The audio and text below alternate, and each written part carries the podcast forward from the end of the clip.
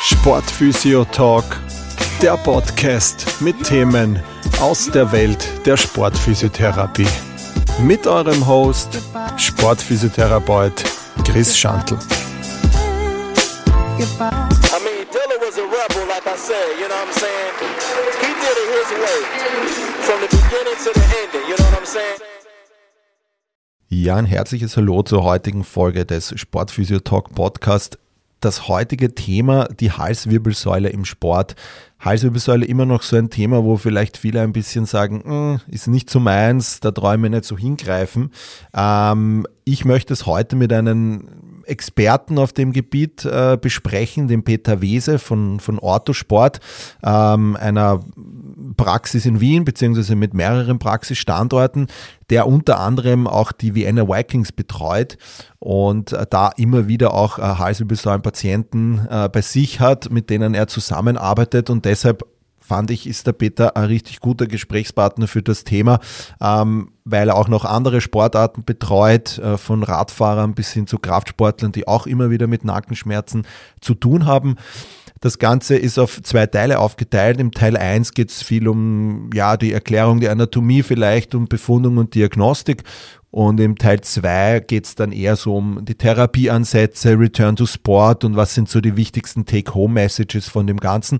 Ähm, genau, das heißt, ich wünsche euch heute viel Spaß mit äh, Teil 1, Halswirbelsäule im Sport.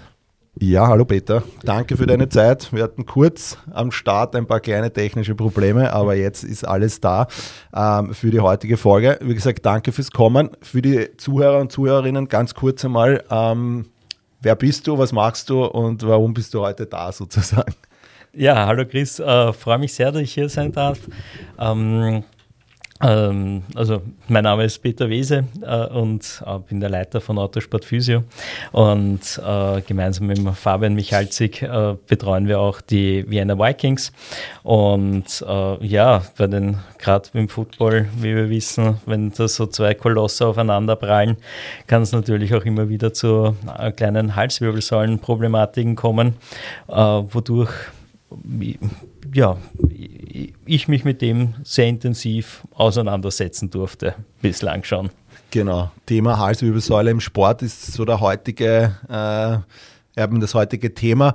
Ähm, wie du sagst, oft Grund bei Sportarten, gerade im, im American Football, Rugby, Eishockey sind das alles so Themen, wo, wo die Halswirbelsäule einfach auch oft dabei ist. Natürlich gibt es jetzt auch aber andere Sportarten, wo jetzt, ich sage jetzt einmal, die Halswirbelsäule vielleicht nicht immer auch eine traumatische Verletzung haben muss, sondern vielleicht auch ähm, aufgrund von einer Überbelastung, ja, Radfahren denke ich da, weil mich das selber auch oft betrifft, mhm. ja, wenn man dann eine lange Tour hat sozusagen und dann, ja, zieht es einfach irgendwann einmal oder kann sich danach nicht mehr den Kopf nicht mehr so gut bewegen. Ja.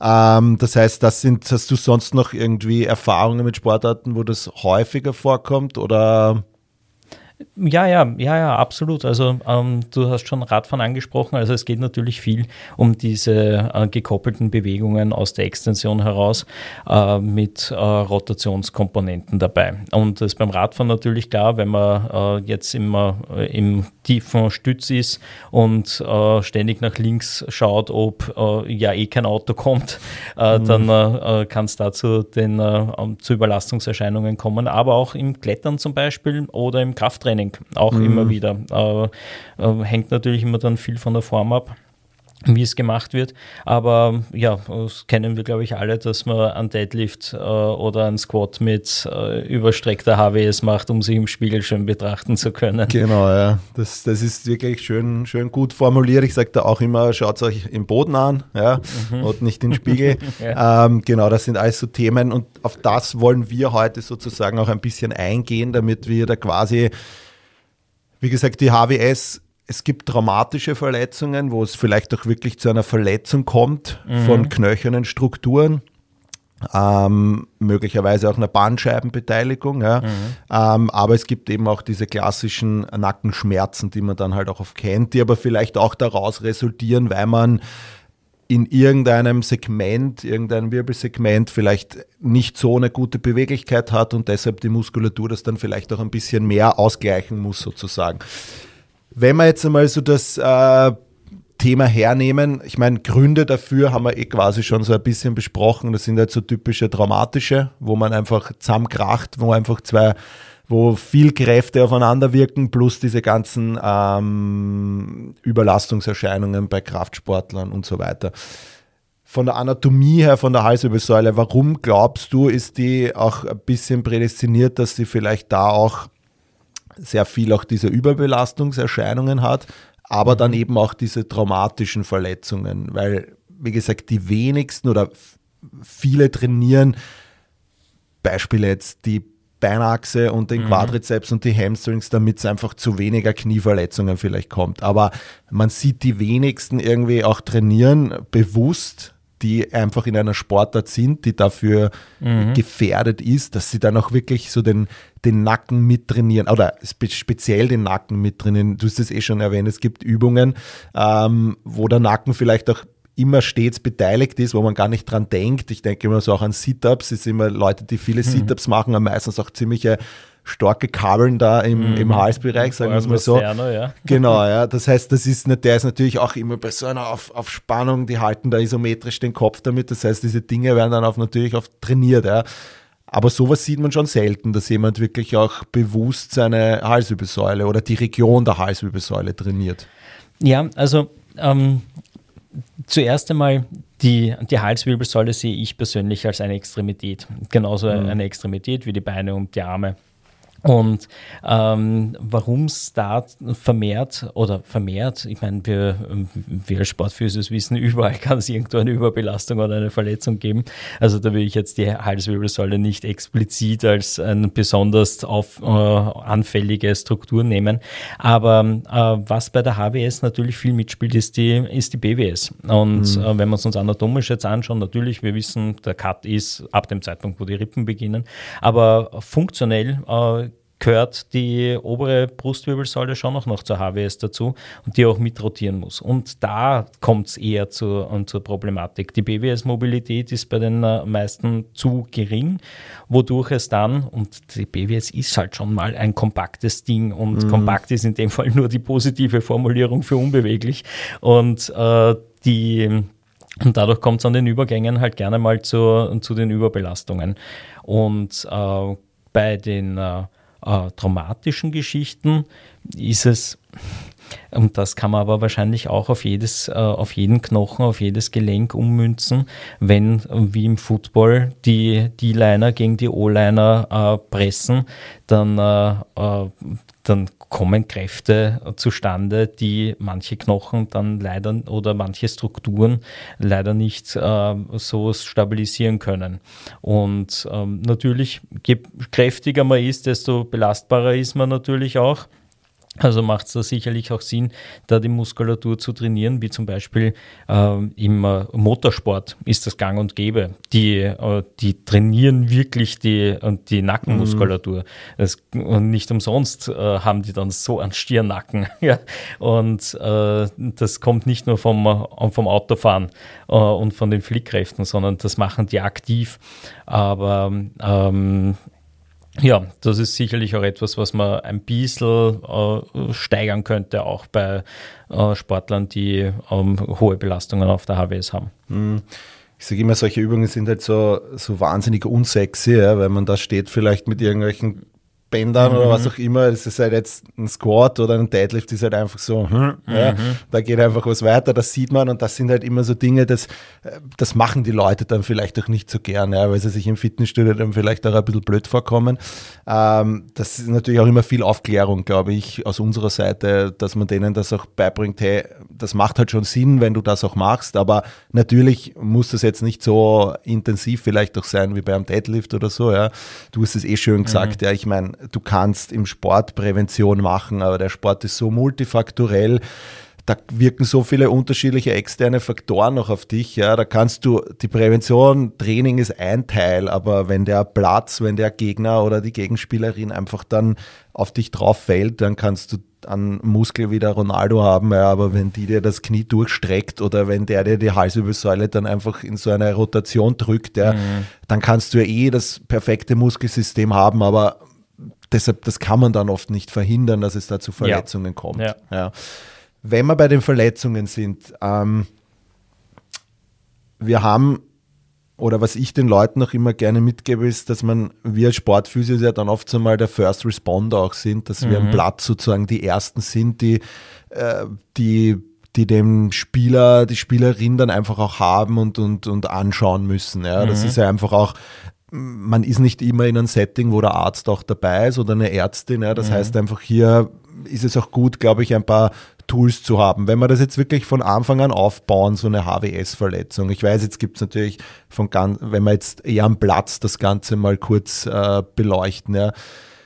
Wie würdest du jetzt oder in deiner Erfahrung und in deiner Vergangenheit, wenn eine HWS-Verletzung, wenn du glaubst, dass da eine HWS-Verletzung ist, wir haben auch im Vorfeld gesprochen, da ist immer auch Gehirnerschütterung eine Beteiligung dabei. Mhm.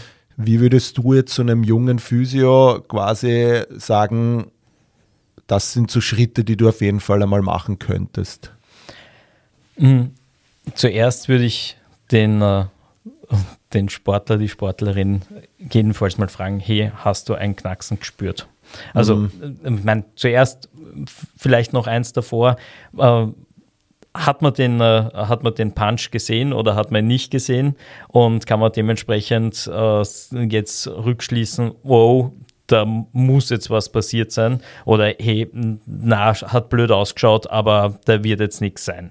Das ist mal das Erste. Also wenn zwei Schädel gegeneinander pressen und der bleibt liegen, und dann äh, ist mal die erste Frage, hey, hast was knacksen gehört, hast was gespürt, wie geht es dir äh, insgesamt dann ähm, und bist du benommen, kannst du, äh, dann macht man den Test auch mit, den, mit dem Finger und den Augen, äh, kann er den, äh, dem Finger folgen, weiß er, wie, was für ein Tag ist, wo er ist, ein paar, ein paar wie der Unfallhergang war, um jetzt auch eine Concussion in erster Instanz einmal auszuschließen. Und ähm, dann, wenn wenn er nicht bewegen kann, nicht bewegen will und dann noch weitere Faktoren zusammenkommen, dann äh, ist das erste eine Halskrause mhm. äh, in, äh, und äh, dann muss, muss das abgeklärt werden, klarerweise. Genau, also ich sage auch immer, mich hat das ein Stiff Neck in der, in der Fachsprache, das ist dieser gelb-blaue, äh, diese Halskrause. Mhm. Ich finde, das sollte dann jeder auch, jeder Physio einfach auch bei sich dabei haben, ja, weil es kann immer was passieren. Mhm man braucht ihn in der Regel fast eh nicht, aber es, das ist definitiv ein Tool, was auch in so eine, wenn man diesen Koffer mit hat am Platz, auch, dass man da auch einfach auch an diese Sachen denkt und jetzt nicht nur an Tapes, Verbände, irgendwelche, mhm. Was weiß ich, Scheren, Wundscheren und so weiter, sondern dass man da halt einfach auch wirklich sagt, okay, ich habe auch was für die Halswirbelsäule dabei, weil das sieht man oft am wenigsten, dass so ein Stiefneck mhm. auch dabei ist. Ähm, aber ist definitiv ein richtig wichtiges Teil, wenn man einfach in der Kurzdiagnose einmal einfach sagt, okay, da kann was sein mit der Halswirbelsäule, das Teil kommt drauf und dann ist die zumindest einmal stabil und dann geht eh die weitere Versorgung dann ins, ins Ärzteteam ja, über speziell, sozusagen. Speziell in den Sportarten, wo es halt auch vermehrt äh, dazu kommt. Ähm, eben, wie, wie, du vorher einleitend schon gesagt hast, natürlich im Eishockey oder im äh, Football, im Rugby äh, ist das, äh, gehört das auf jeden Fall in den äh, äh, Medizinkoffer hinein. Ähm, also im Fußball passiert das schon, also hätte ich es jetzt nicht so erlebt, dass wirklich so eine, eine massive Verletzung entsteht, äh, dass die wirklich Schädel an Schädel zusammen äh, prallen, dass äh, es da zu einer so massiven Verletzung kommt. Aber ja, im, im Football gehört es auf jeden Fall dazu. Mhm. Ja, also im Fußball ist es definitiv jetzt vielleicht nicht so, dass häufigste. Ja, ähm, also da kann es mal sein, dass man eine, eine Schulter äh, schnupft oder einen Ellbogen. Ja, genau, oder Kopf an Kopf beim äh, Kopfballduell. Ja, genau, genau. Aber da ist ja, da kommt es nicht zu diesen Kräften, äh, wie es im Football, wenn die D-Line gegen die O-Line äh, prallt. Da übrigens ein kleiner Fun-Fact, also Fun, Fun, lustig ist es nicht, aber ähm, so die, äh, die, Statistik zeigt zum Beispiel, äh, also es ist insgesamt relativ schlecht beforscht, das ganze Thema, aber dort, wo es beforscht ist, ist es natürlich äh, dort, wo, die, äh, wo es direkte Inzidenzen gibt, also wo direkt aufgrund ein, also eine traumatische äh, Geschichte passiert, eben im Football zum Beispiel, und da ist in Amerika natürlich relativ viel an Forschung auch betrieben worden. Und da kennt man, dass die D-Liner viel häufiger eine HWS-Verletzung haben als die O-Liner zum Beispiel. Mhm. Warum? weil die D-Liner meistens kleiner sind, weil sie, die, äh, weil sie eher bei den O-Linern irgendwo durchpressen müssen, mhm. durchschlupfen müssen, um den äh, Quarterback zu, äh, zu stören. Ja. Und äh, da ist das Größenverhältnis natürlich ein, ein relevantes. Und der Kopf ist halt niedriger als der vom, äh, vom O-Liner. Und ja, da, da passiert dann häufiger was. Ein spannender Side-Fact, ja, das Körpergröße ist anscheinend doch. okay, ähm, das heißt, genau, also wie gesagt, für die, für die Akutversorgung haben wir schon gesagt, man kann jetzt, man sollte seine, vielleicht so ein Concussion-Protokoll für sich dabei haben, wo man einfach sagt, da hat man die wichtigsten Checks, weil es liegt, glaube ich, in unserer Verantwortung, wenn man wirklich das Gefühl hat, der oder diejenige hat eine Gehirnerschütterung, dass man auch wirklich sagt, äh, okay, stopp aus, ja. Das muss dann auch so kommuniziert werden, dass mhm. der nicht weiterspielt. Ja. Und dafür gibt es Gott sei Dank auch so Protokolle. Da kann man sich im Internet welche raussuchen. Da gibt es, glaube ich, ich glaube, es gibt von der FIFA gibt's eins, wahrscheinlich gibt es von der NFL mhm. auch ein eigenes, ja. Ähm, weiß nicht, wie es in, in, Österreich ist, ja, mit der in der ähm, EFL, ob da auch irgendwas ist. Ähm, aber grundsätzlich das definitiv so als Take-Home-Message, dass man da sowas dabei hat, wenn man vielleicht auch die Sportarten hat, wo das vermehrt vorkommt und dann eben auch noch so einen, einen Stiffneck, eine Halskrause, dass da das einfach auch sozusagen ist. Ja, ja. genau, und genau. Also die, ähm, das Concussion-Protokoll, das würde ich jedenfalls immer mit dabei haben, egal in welchem, äh, in welchem Sport, weil da äh, die Concussion ist schon wahrscheinlicher als jetzt eine, mhm. eine massive Halswirbelsäulenverletzung, äh, nämlich auch im Football oder im, äh, im Basketball, also Fußball habe ich jetzt gemeint, oder ja. Im Basketball, also in den Sportarten, wo es jetzt weniger zu den großen äh, schwerwiegenden Halswirbelsäulenverletzungen kommt, aber eine Concussion kann schon mal gern äh, und schnell passieren. Und das muss äh, gescheit befundet werden und da muss auch eine Führung her, weil der Spieler ähm, will weiterspielen. Mhm. Und der Trainer äh, hat oder die Trainerin hat meistens nicht die Erfahrung. Und äh, ein Concussion-Protokoll zeigt sehr schön über die Punkte, die dann äh, ausgewertet werden, hey, ist der jetzt spielfähig oder ist er nicht spielfähig? Und, und dann muss er rausgenommen werden. Genau, also das ist definitiv so auch etwas, was halt bei uns liegt und ich finde, das sollte man auch äh, ernst nehmen und da einfach auch äh, dementsprechend seine Tools parat haben, mhm. auch wenn es vielleicht nicht oft vorkommt, wenn man in einer anderen Sportart ist. Ähm, wenn man in einer Sportart ist, wo es häufiger ist, hat man es vielleicht auch öfter und ist dadurch auch erfahrener. Ähm, aber wie gesagt, ähm, da auf jeden Fall von dem her. Jetzt haben wir das am Platz quasi.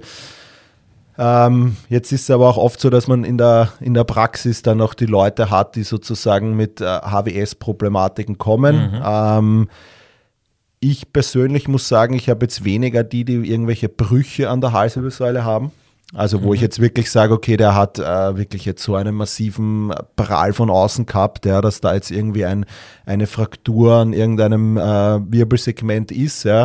Äh, bei mir sind es halt so die typischen äh, klassischen Überlastungen ja, von, mhm. weiß ich nicht, äh, Radfahren, wie wir gesagt haben, Kraftsport und so weiter, dass da irgendwas dann einfach Schmerzen im Bereich der Halswirbelsäule macht vielleicht sogar Ausstrahlungen in den Arm und so weiter.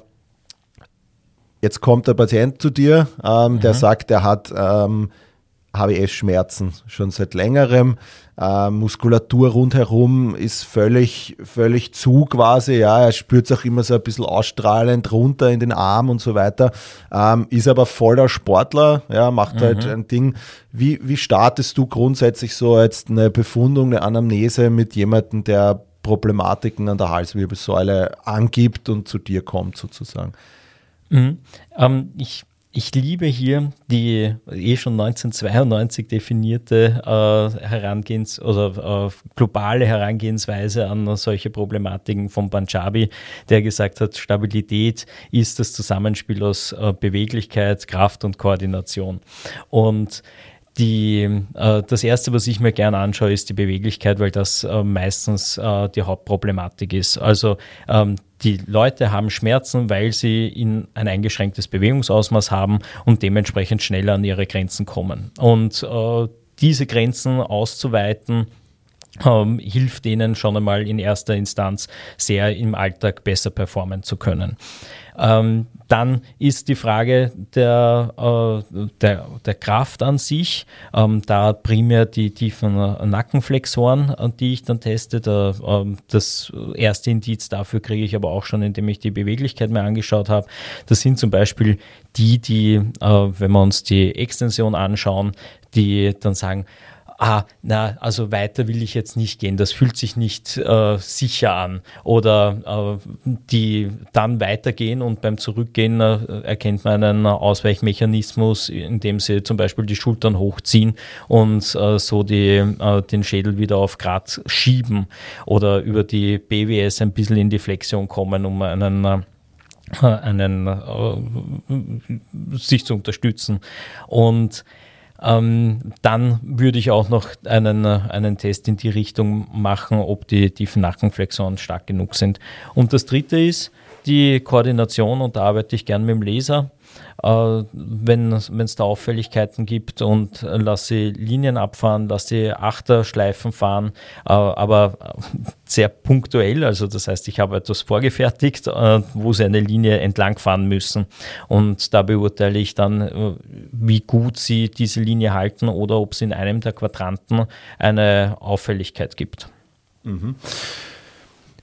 Das heißt, ähm, du hast da schon so deine klassische Herangehensweise an das Ganze sozusagen. Du bist jetzt auch nicht so, du schaust dir schon alles auch immer an.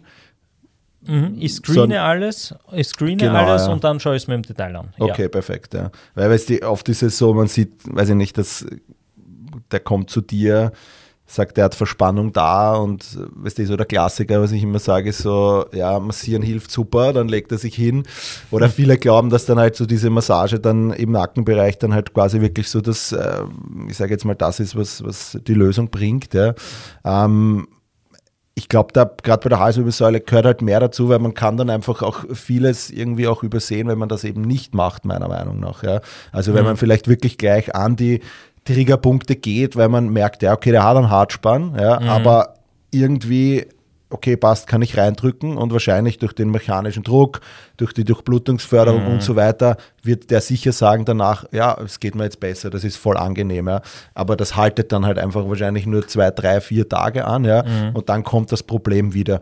Natürlich kannst du jetzt sagen, passt, dann mache ich das jetzt immer so alle drei, vier Tage, ja, und mein mhm. Terminplan ist voll. ja. Oder ich schaue mir das wirklich einmal im Detail genau an und dafür glaube ich, ist es einfach, äh, so wie du dir jemanden mit Knieproblematiken meiner Meinung nach auch äh, immer auf ein Laufband auch stellen solltest, um zu sehen, mhm. okay, wie, wie läuft der kurz in einer kurzen Analyse, finde ich, dann ist gerade bei der HWS, dass man sich das einfach, dass man hingreift, was machen die Segmente, wie schaut das mit der Koordination aus, du hast den Laser an, an, angesprochen und so weiter. Und ich glaube, das ist etwas, was halt auch, auch immer wieder wichtig ist, dass man auch wenn vielleicht dann nichts rauskommt und der vielleicht wirklich nur einen muskulären Hartspann hat, weil er einfach irgendwas am Wochenende übertrieben hat und mhm. Shoulder Press gemacht hat und einfach da zu viel gehabt hat und deshalb wirklich der Muskel an, an, an Hartspann hat, einfach aufgrund einer, einer Überbelastung, die mhm. wirklich kurz da war. Das ist aber ja meistens eh wieder weg ja, nach ein paar Tagen. Ja selten. Genau, die kommen ja dann selten, ja. Aber das ist, glaube ich, trotzdem noch, wenn das einer wirklich länger hat und wenn das oft so mit so Knacksen viel verbunden ist, ja, wo man einfach immer merkt, okay, da, da macht das zu und dann klickt mhm. das auch oft so, das sind ja Leute, was da auch oft angeben. Also gerade bei den Triathleten, Rennradfahrern hört man das oft so, wenn die dann eben so mhm. da sind, dass sie dann irgendwie sagen, ja, mir gibt es dann immer so einen lauten, so einen lauten Knackser da drinnen, der wirklich urhell ist, ja. Mhm. Und dann dann sticht das und dann tut das richtig weh. Ja. Ähm, und da glaube ich, macht das auf jeden Fall richtig viel Sinn, sich das auch zu, sich auch dafür, für die genaue Diagnostik der HWS eigentlich auch wirklich etwas ähm, zurechtzulegen, dass man auch wirklich verfolgt und dann kann man mhm. ja eh seine Erfahrungen noch einbauen. Hast du dann noch irgendwelche spezifischen Tests, die du dann noch genauer implizierst in deiner Befundung oder schaust du da dann Ähm, also zuerst noch, äh, bevor ich das beantworte, äh, die, äh, was ich ganz wichtig finde, ist, weil du es gerade angesprochen hast mit äh, Shoulder Press zum Beispiel oder ähm, eben, dass es irgendwie eine Häufung gibt. Die meisten Patienten erzählen ja, hey, immer wenn ich das mache, dann habe ich danach mehr Probleme. Dass man sich das anschaut, äh, dass man sich die Position anschaut, dass man sich ein, ein Radlfahrer, der soll, äh, der hat sicher ein Foto von sich, äh, während er am Radl sitzt. Soll man sich mal anschauen, wie, wie sitzt der denn drauf? Wie, wie schaut es aus mit der BWS? und der weiterlaufenden Extension in der HWS. Ah, ähm, und passt das zusammen zu dem Befund, den ich gemacht habe? Also was ich mir auch immer anschaue bei den HWS-Patienten ist, früher oder später ähm, schaue ich es mir an, also manchmal nicht gleich in der ersten Einheit, wenn, vor allem wenn die HWS schon an sich auffällig war, aber irgendwann in der zweiten, dritten Einheit schaue ich mir auch die BWS-Beweglichkeit an, die äh, ganz relevant ist und wenn sie zu gering ist, dann äh, kommt es eben zur Hyperkompensation in dem Fall. Und die ähm, genauso kann man sich aber auch die funktionellen Übungen anschauen, die ein Kraftsportler macht, die ein, äh, wie schaut es aus beim Deadliften? Wie, ich habe zum Beispiel auch mal eine sehr sportliche Physio gehabt, der, die immer, die immer gesagt hat, na, nach äh, manueller Therapie äh, hat sie Nackenprobleme. Also habe ich, mhm. hab ich hier äh, einen Polster hingelegt und habe ihr gesagt, ja, zeig mir mal, wie machst du die manuelle Therapie? Und dann äh, hat es dann natürlich auch Auffälligkeiten gegeben in dem Fall, die darauf schließen lassen, dass die äh, grundsätzliche Stabilität nicht ausreichend war und sie äh, so kompensiert hat oder Läufer, die so ein bisschen mit dem Schädel mit äh, schwingen beim Laufen. Also das finde ich ist besonders wichtig.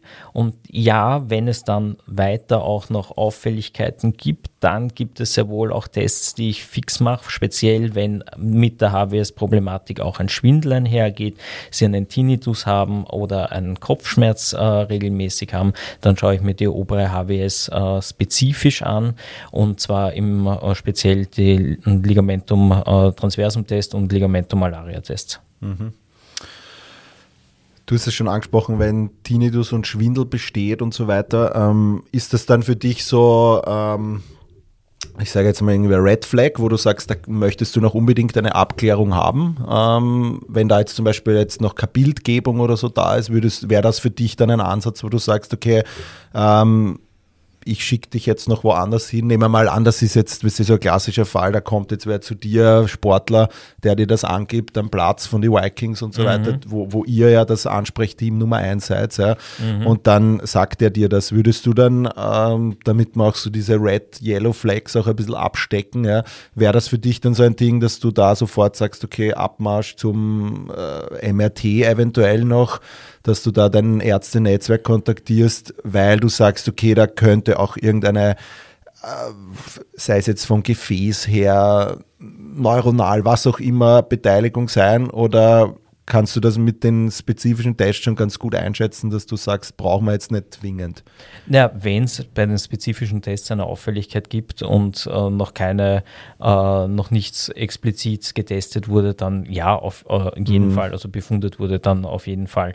Ähm, jetzt in der freien Praxis, ähm, wenn der das schon länger hat, dann äh, äh, ist es von Fall zu Fall unterschiedlich. Das ist, das ist jetzt schwierig zu definieren. Mhm. Da schwierig eine, eine klare Linie vorzugeben. Also wenn eine Auffälligkeit besteht und der das jetzt schon über zwei Monate hat, dann äh, würde ich natürlich schon noch schauen, ob ich physiotherapeutisch hier einen Einfluss nehmen kann.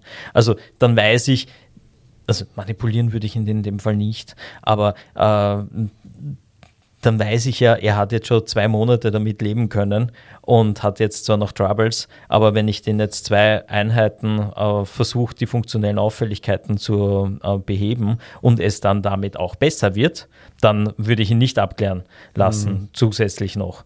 Aber also auf jeden Fall nicht zu dem Zeitpunkt. Vielleicht vier Einheiten später, wenn wir dann irgendwo hängen, dann schon.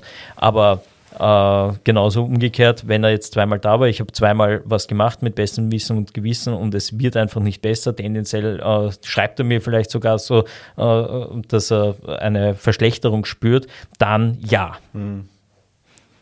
Ja, also immer da, glaube ich, einfach gerade wir Physis haben ja immer so das Ding oder wir werden oft herangezogen, damit wir so einen Fast Fix auch machen. Mhm.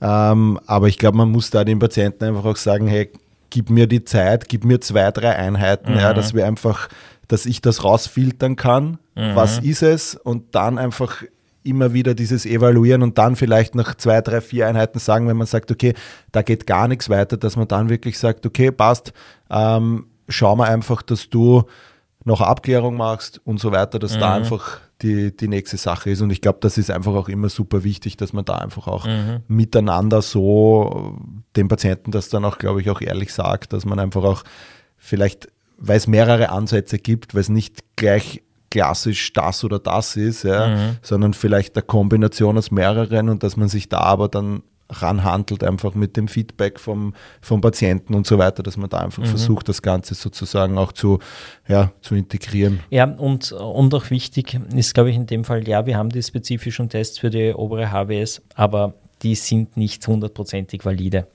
Äh, also ja, vielleicht fällt uns eine Auffälligkeit auf, und, äh, aber vielleicht bedeutet das jetzt auch gar nichts und da will ich jetzt eigentlich auch nicht dem Patienten äh, eine, ähm, eine Angst machen. Mhm. Ich will da jetzt keinen Bias noch erzeugen in die Richtung, sondern deswegen will ich da gerne abwarten auf zwei, drei Einheiten wie, wie ist der Test nach, nach, in der nächsten Einheit? Ja, ist er noch immer positiv oder, oder mhm. hat sich das eigentlich äh, gelöst und dementsprechend nein, wird wahrscheinlich doch kein Ligamento-Malaria-Flexibilitätsproblem äh, sein, sondern äh, war halt irgendwas anderes, das jetzt eine Beweglichkeit eingeschränkt hat in die eine Richtung und deswegen war die andere Richtung ein bisschen mobiler.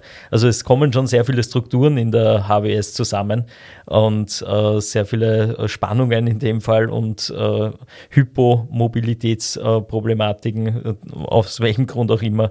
Deswegen würde ich jetzt auch nicht zu schnell schießen, weil das natürlich mit unseren Patientinnen und Patienten was macht. Hm. Ich glaube auch immer, es ist, oder was, was man als Feedback oft von, von Praktikanten und Praktikantinnen bekommt, ist, dass die auch immer so sagen, so, dass man das auch so schwer spürt. Mhm. Also auch diese Wirbel, weil die ja schon, die Halswirbelsäule ist jetzt im Vergleich zu einer Lendenwirbelsäule einfach äh, kleiner, filigraner, mhm. zärtlicher, je nachdem.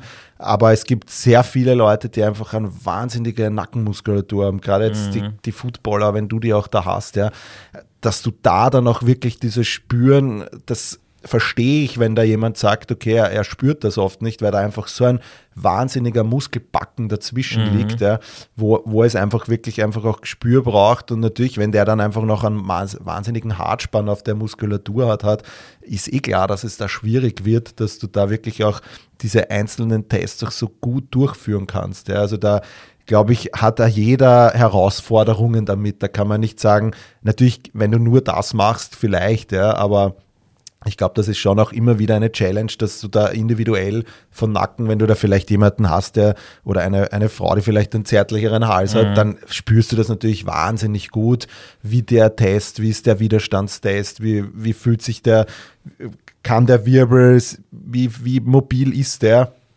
Aber wenn dann natürlich der, der O-Liner oder so vor dir steht, ja, mit so einem Nacken, mhm. dann ist das auch schwierig. Das muss man schon auch zugeben auch für die, für die Jungen, die oft eben sagen, hey, es ist jetzt, ich spüre da gar nichts mhm. sozusagen in die Richtung. Ja, ja, ja stimmt, aber äh, das soll nicht bedeuten, dass man Angst hat, hinzugreifen, genau, äh, sondern bitte greift hin. Also so als Appell äh, von mir an äh, junge Physios oder auch erfahrene Physios, die jetzt weniger mit der Halswirbelsäule zu tun haben. Trotzdem, hey, bitte greift hin.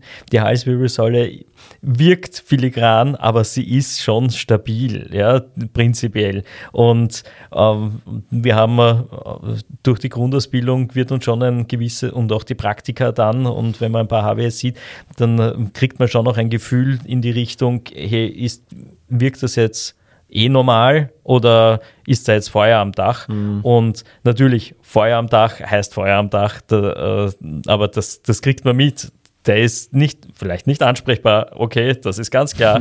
äh, er ist ähm, benommen, die, hat eine Dizziness äh, nach einem Punch, äh, ist, äh, kann, kennt sich nicht mehr aus, äh, hat ein, ein Knacksen gehört oder äh, gespürt und kann seinen Kopf nicht bewegen, will ihn nicht bewegen, fühlt sich unsicher. Ja, das sind ganz klare Hands-off-Kriterien. Mhm. Aber äh, ansonsten greift hin und äh, spürt euch rein. Und natürlich, wie es bei allen Dingen ist, je häufiger man was macht, wie häufiger man was begriffen hat, desto äh, sicherer fühlt man sich dann auch.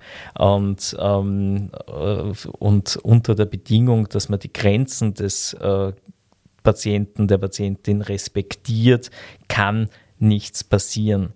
Und, und ähm, ja, dementsprechend immer in Interaktion mit dem Patienten bleiben und fragen, hey, wie fühlt sich das an für dich? Äh, wie ist das, wenn ich dort draufgreife? Äh, und wenn die sagen, na, boah, das ist mir jetzt zu unangenehm, okay, klar, dann werden wir uns anpassen. Aber das gehört eigentlich zum normalen Physioleben, egal äh, welches Gelenk wir da jetzt bearbeiten, dazu. Genau, also das ist eh, du hast es eh schon schön gesagt, dass im Endeffekt äh, HWS, viele trauen sich nicht hingreifen, weil da ja so viele Strukturen sind, die vielleicht irgendwie äh, gefährlich werden könnten mhm. äh, oder mir gefährlich werden könnten. Aber wie gesagt, einfach versuchen hinzugreifen, dem Ganzen natürlich einfach, und da kann man schon auch mit einem Druck rangehen, wenn man da einen Wirbel auch schauen will, ob der, ob der, wie beweglich der mhm. ist. Ja. Ähm, also hingreifen, äh, probieren, die Rotationen probieren, ja. Und so wie du auch gesagt hast, also ich kommuniziere mit den Leuten dann halt auf der HWS vielleicht noch den Ticken mehr als wir jetzt beim Knie oder sowas sowas, mhm. ja, wo ich einfach sage, okay, es fühlt sich gut an, ähm, hast du das Gefühl, dass äh, ist irgendwas unangenehm, ist schwindlig und so weiter und so fort. Und ich finde, das macht einfach Sinn, wenn man da einfach immer auch dieses Feedback hat, sozusagen vom Patienten. Und dann weiß man eh, dass man auf der sicheren Seite ist und dann einfach sich rantasten sozusagen an das mhm. Ganze. Ja, das war's auch schon wieder mit der heutigen Folge. Ich hoffe, ihr hattet Spaß dabei. Ich freue mich über ein Like und ein Abonnement auf den gängigen Streaming-Plattformen Spotify, Apple Music und Co.